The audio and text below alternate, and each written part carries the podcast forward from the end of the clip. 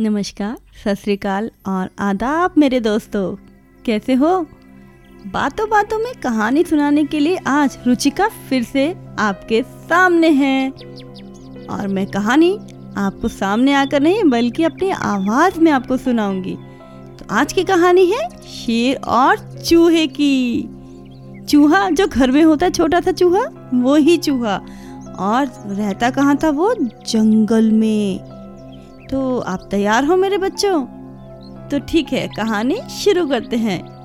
एक बार की बात है, किसी जंगल में एक चूहा रहता था। एक दिन जब वो अपनी बिल की तरफ़ लौट रहा था तो उसने एक गुफा में शेर को आराम करते देखा। चूहे ने देखा, शेर तो मज़े में सो रहा था। उसे देखकर चूहे के मन में शरारत सूझी। चूहा शेर की गुफा में जाकर घुस गया और शेर के ऊपर चढ़ गया। शेर मोटा, ताज़ा हट्टा कट्टा उसके ऊपर चूहे को उछल कूद करने में बहुत मज़ा आ रहा था। जैसे आप लोग बंजी जंपिंग करते हो, या फिर जंप करते हो मैटर्स के ऊपर तो वैसे ही चूहे को भी फीलिंग आ रही थी कि मैं शेर के ऊपर जंप कर रहा हूँ। जंप करते करते उसके वह बाल खींचने लग गया। चूहे की शरारतों से शेर की नींद खुल गई और उसने अपने नुकीले पंजों से चूहे को पकड़ लिया। चूहे ने जब शेर के पंजे में खुद को दबोचा हुआ पाया तो वह समझ गया कि अब शेर के गुस्से से उसे कोई नहीं बचा सकता। आज उसका मरना तो बिल्कुल ही तय है। चूहा पूरी तरह डर गया और रो रो कर शेर से विनती करने लगा।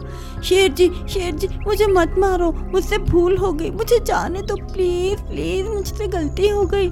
अगर आज आप मुझे जाने दोगे तो मैं आपके इस उपकार के बदले भविष्य में जब भी आपको मेरी ज़रूरत पड़ेगी तो मैं आपकी हेल्प करने ज़रूर आऊँगा।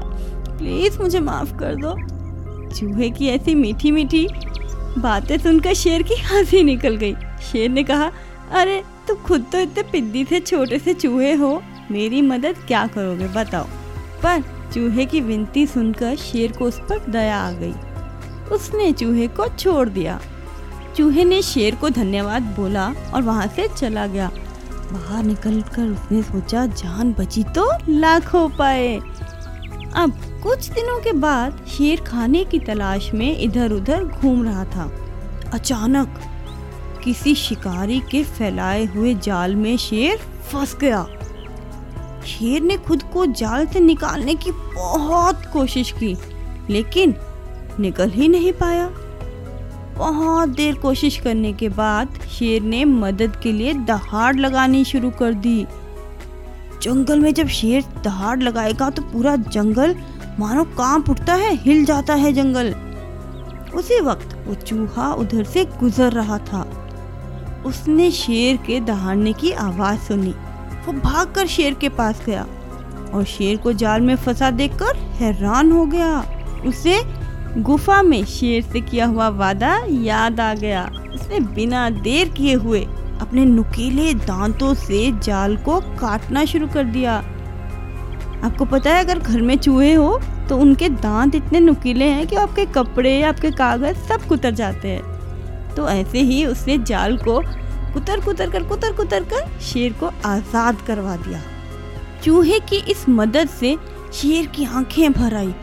और नम आँखों से शेर ने चूहे को धन्यवाद किया। दोनों वहाँ से चले गए। और फिर फिर क्या हुआ? शेर और चूहे की दोस्ती हो गई। दोनों अच्छे दोस्त बन गए। तो मेरे प्यारे दोस्तों, इस बातों बातों वाली कहानी से क्या सीखा आपने? हमने सीखा कि हमें सिर्फ़ शरीर के आधार पर किसी इंसान को छोटा या बड़ा बिल्कुल नहीं समझना चाहिए। और दूसरों की मदद करनी चाहिए। क्योंकि अगर आप किसी की कभी मदद करोगे, तभी तो कोई दूसरा भी आपकी मदद के लिए आगे आएगा। इस बात को हमेशा याद रखना और मेरी कहानियों से नई नई बातें सीखते रहना। धन्यवाद।